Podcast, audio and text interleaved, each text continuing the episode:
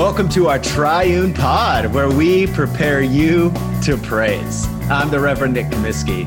And I'm the Reverend Ben DeHart. Join us for a conversation about low key theology, lived experience, and outlandish pop culture as we break down the collect of the day for the coming week. We hope it's an inspiring, maybe a bit irreverent, but mostly helpful way to get you ready for some God time.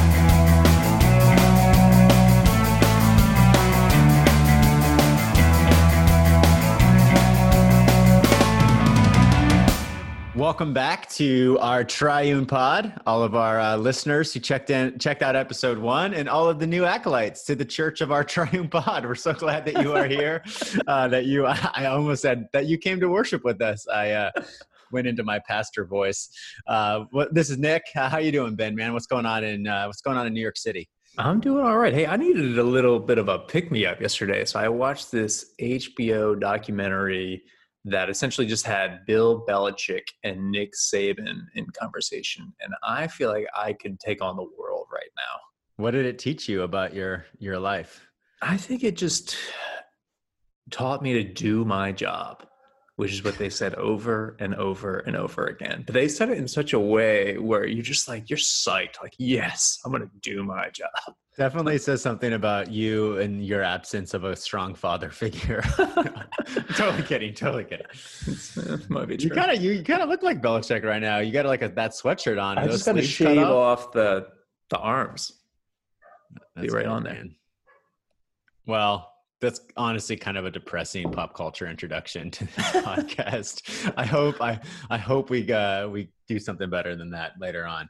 Um, but yeah, today we're going to talk about the collect for All Saints Day, which is it's it's a major celebration in life of the church. Is that right, Ben? It's one of the principal feasts in the Episcopal Church. One of the how many seven. how many principal feasts are there? There's seven. Yeah. Okay. Correct me on that listeners if I'm wrong, but I'm pretty sure there's seven. yeah, no, that's great. Uh, when was when is the lat like so All Saints Day is November first. What's the principal feast before that? Pentecost? Ooh, I don't know. I know the one after it is Epiphany, but I don't. I forget off the top of my head.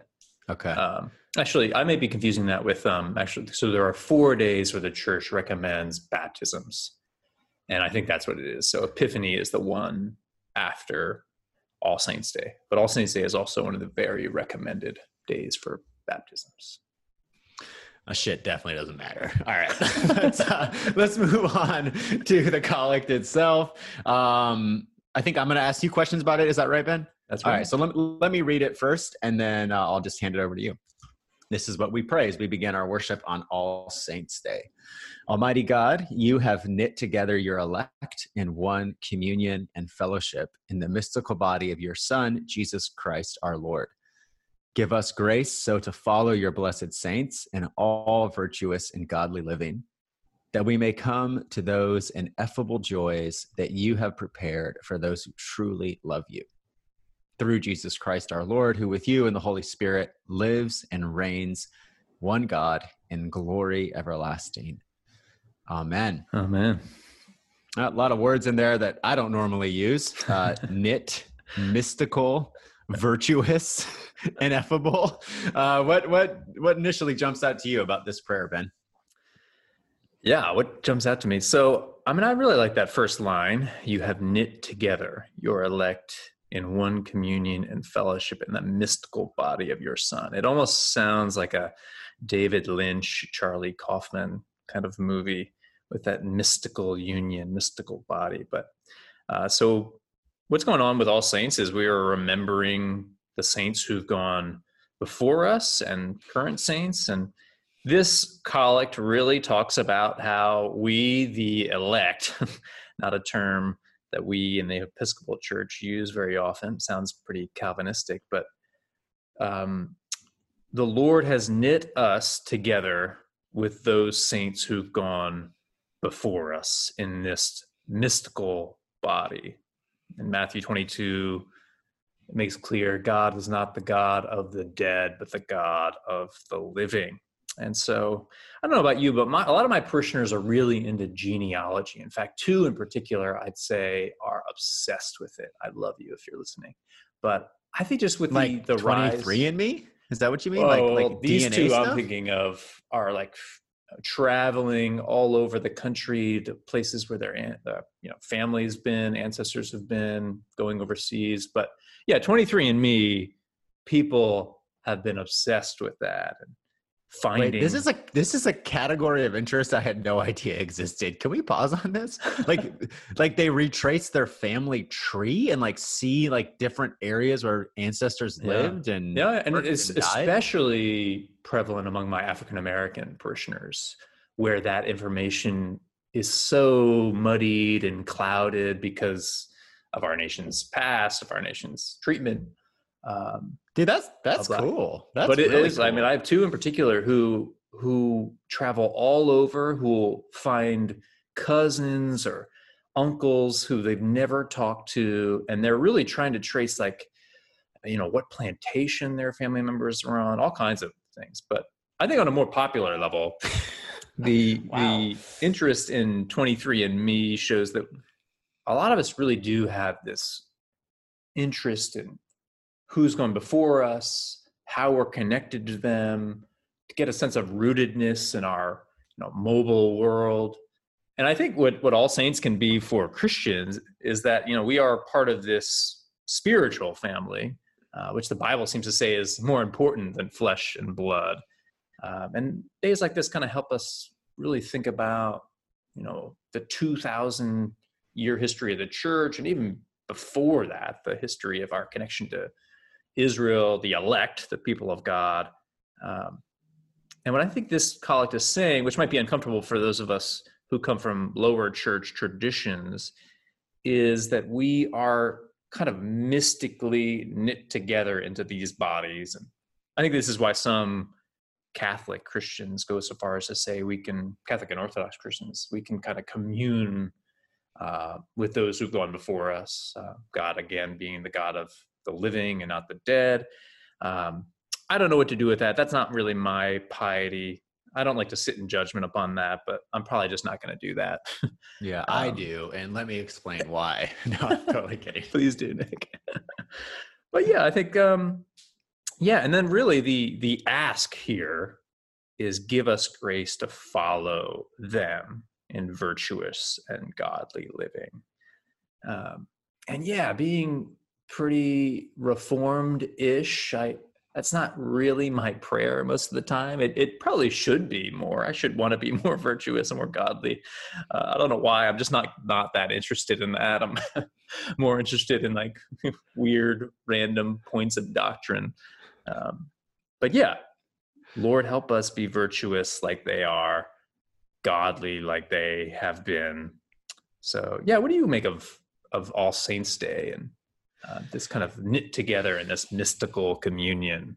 with those who've Yeah, I mean, on a just frankly experiential level, I have no no idea what it might mean to be in communion with saints that are dead or that are with the Lord in some disembodied way. I, I'm I'm not like critical of people who are into that. Like I'm as just as a on, on a very very practical level, I have no sense of what that might in, might do for me. And um, yeah, I mean, I think our assumption tends to be, and maybe this is in fact the right way to think about it, but our assumption tends to be that All Saints Day is well, we tend to focus on like folks who are who have gone ahead of us, and you know, so maybe you have some profound attachment to Saint Francis of Assisi or Saint Teresa of Avila.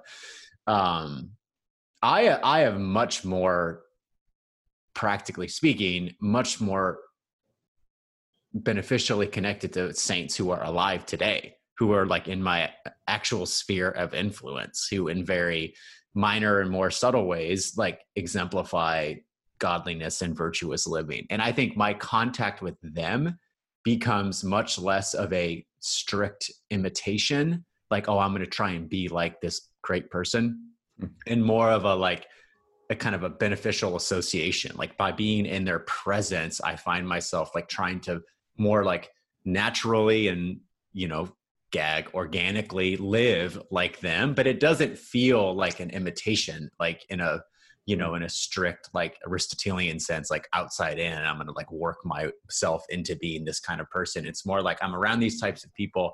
I see their quality of life and it makes me want to be like them in a way that doesn't have the same compulsion or fear funding it right no that's um, really good and yeah i don't i don't know if that's really in line with the prayer itself i mean yeah it doesn't say anything in some ways about like give us grace to follow your blessed saints those, those can be living and dead right yeah. like and so i just tend to think more about the people that i'm next yeah. sitting next to in worship that have like moral excellencies or virtues that are like really commendable in the ways i don't see in my own life you know like yeah. um like there's this wonderful wonderful woman in our church her name is shirley she is someone that I knew, you know, oh, I knew prior to COVID, but she's, um, you know, in, in an age population that makes her more susceptible to complications arising from COVID. So she's been, you know, really exclusively engaging with our community online. And that has actually enabled me to get to know her in a way that I did not know her before. I interact with her all the time during the daily offices and different online things that we do. She participates regularly. And seeing her positivity and open handedness during this season that I experienced to be quite stressful. And from a strictly like chronological perspective, like I have much more time on this earth, Lord willing, than this person does. And she's so open handed, so positive and accepting of like, well, this is just the time that God has me in right now, mm. staying inside exclusively. And it's like really rubbed off on me. you know, like it's yeah. it's been really, really neat. And that's a very banal example but i think it points to like our our actual relationships with other christians can not only show areas of our life where we kind of need to work on ourselves but it also like yeah there's something just automatic and like organic again about being associated with people like that that like makes us better you know? I i have definitely yeah. experienced that to be true. I think that maybe that's the the better way for us to understand this prayer. When we talk about following the saints and virtuous and godly living. I have another ex- example, much like yours. I've I got really lucky. I didn't ask this guy to be my mentor. He just has kind of done it. But there's this Reformed Church of America pastor who has like those kind of Episcopal leanings. So he comes to our church, loves the Book of Common Prayer. He is just the nicest, most pastoral person I've ever met.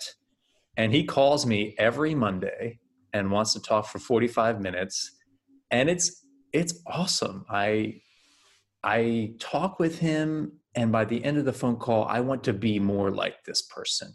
Uh, so much like you said about this this woman in your church, but I think that again, using that word that you love so much, that or or it organically has made me want to be holy or virtuous, and it's again not something I've set out to accomplish to for it to change me, but being around people like that, the saints have made me want to be more saintly. That said, this collect really does kind of focus on those who've gone before us.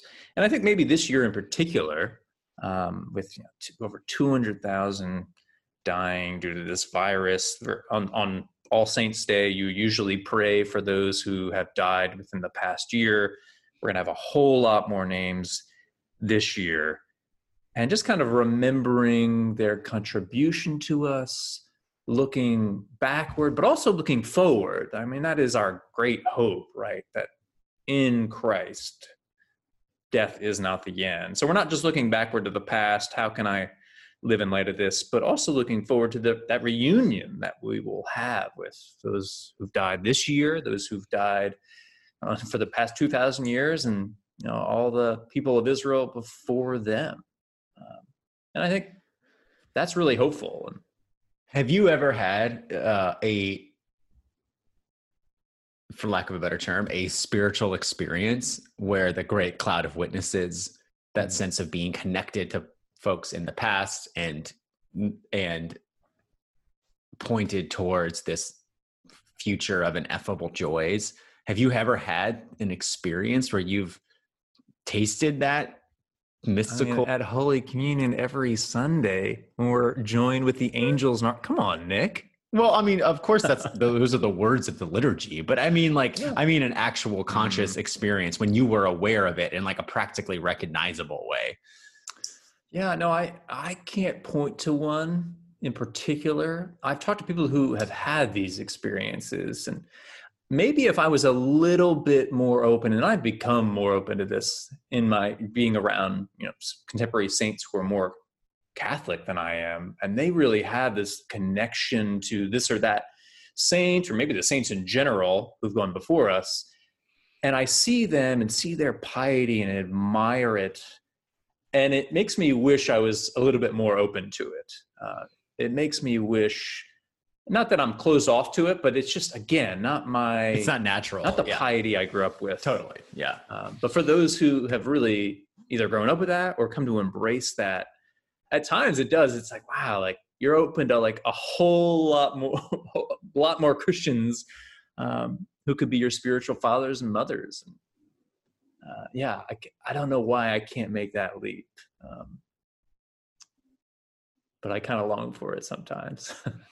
Yeah, I mean the way you describe that, and I, I've have don't like you said, it's not a theological conviction or even like a I don't even think like a personality driven aversion. I just think it's a lack of familiarity with folks who for whom that is that that's the air they breathe. You know, it's just it's very natural to have that type of relationship with Christians of the past. Um, the way you were talking about it, it does.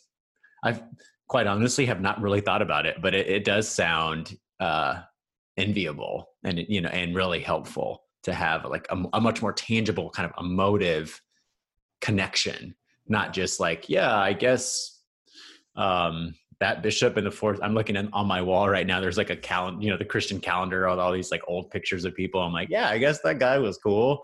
But like have something much more meaningful than that that probably is a real source of um of energy for virtuous and godly living.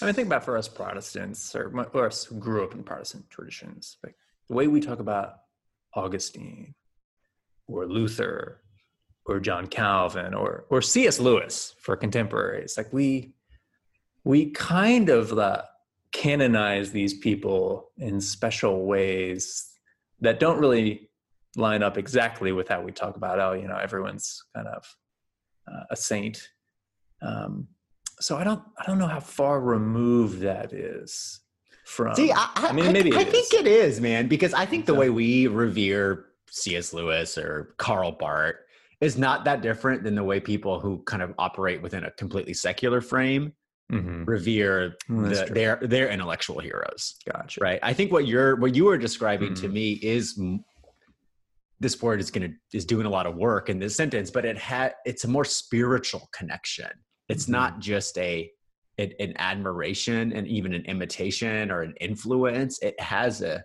it, the connection is deeper and more mm-hmm. like heart centered than that. I guess what I yeah uh, what I really want to get at. Yeah, we we are definitely yeah. going far afield from the collect. No, no, this is this is great. Um, but I think that my propensity is to be very secular or very rational is probably the better word. And at times, I mean, we believe that a man who is dead was raised, like the ultimate miracle. And this is why I mean, I very much respect and admire some of my more charismatic friends. But I think also, like my Catholic friends have this a bit too. There is just this openness to a supernatural cosmos that I just is not my again as we were saying like my mo. Not that I'm opposed to it or um, don't believe that Jesus rose from the dead or anything like that. And sometimes I think if I had a little bit more of this, I would be open, much more open to God's action in the universe. I mean, you come from a more charismatic background. Do you resonate with that at all? Yeah, I do, and I, I mean that's still a very important part of my life. Um, and I still think of myself as charismatic. I mean, that language is probably unfamiliar to a lot of the people who are listening to this podcast, but there's the, yeah, the notion that God is kind of still at work in the world doing miraculous things. And I think actually a more, a more interesting way to put that is like that human beings can kind of knowingly participate in that kind of supernatural stuff and like ordinary men and women under the influence of the Holy Spirit can be used by God to do kind of miraculous things. That the gifts of the Holy Spirit operate in the church today and can operate like all the time. Um, but but this but but in the in the world in which I was raised, the connection to saints in the past and having yeah, I mean you can like critique kind of the extreme forms of that Catholic piety, but I think the more like the kind of mainstream way that like you interpret events in your life, even like kind of commonplace things is like the influence of the saints. I think that frankly that is probably really helpful. I mean, like 99% of people with a pulse, like that feelings of isolation are some of the things I struggle with the most. Just feeling alone or feeling like my struggles are unique to me, all the kind of narcissism that comes from our sin and having the sense of being surrounded in a way that's not just noetic or like cognitive, but is like effective, you know? Um, I think that could be really a real source of consolation and, um, and peace. And wouldn't it be great if you know like the uh, the he- heavens and the earth were really it's more porous um, and we really could communicate in some way. Now all of that of course would be through christ um, or in christ. But yeah i kind of I, I wish i was a little bit more open to that so yeah. so more catholic leaning listeners send in your comments tell teach us how your, we teach can... me your ways yeah, one final thing before we close, I, I, I would be remiss not to like just reflect for a second on the timing of this. You know, so All Saints Day is November first. It's a Sunday this year, and then uh, November second, some churches celebrate All Souls Day, which is uh, my understanding of that is more about remembering the departed from the past year, um, where All Saints has a broader focus. And then the next day, we have the election, uh, and oh, I think these these two services of the church provide a way for us to not escape from the kind of urgencies of the moment, but for us to engage with those urgencies um, with a, an eternal orientation, right? Like, and I think we can worship on this Sunday. We can do some type of All Souls thing if we'd like, you could probably watch a service online. Uh, and and then go into tuesday and then of course what's different this year is like it's probably not going to be a tuesday night like wednesday thursday friday we're just going to be in this suspended moment of waiting to find out who wins the election. I, I mean i don't know about you or anyone who is listening, but I know that I would be well served by kind of a broader, more eternal perspective undergirding the bated breath of like when the New York Times makes the call. So, mm-hmm. anyway. All right. Well, let's pray it. Almighty God, you have knit together your elect in one communion and fellowship in the mystical body of your Son, Christ our Lord. Give us grace so to follow your blessed saints in all virtuous and godly living, that we may come to those ineffable joys that you have prepared for those who truly love you through Jesus Christ our Lord, who with you and the Holy Spirit lives and reigns, one God, in glory everlasting. Amen.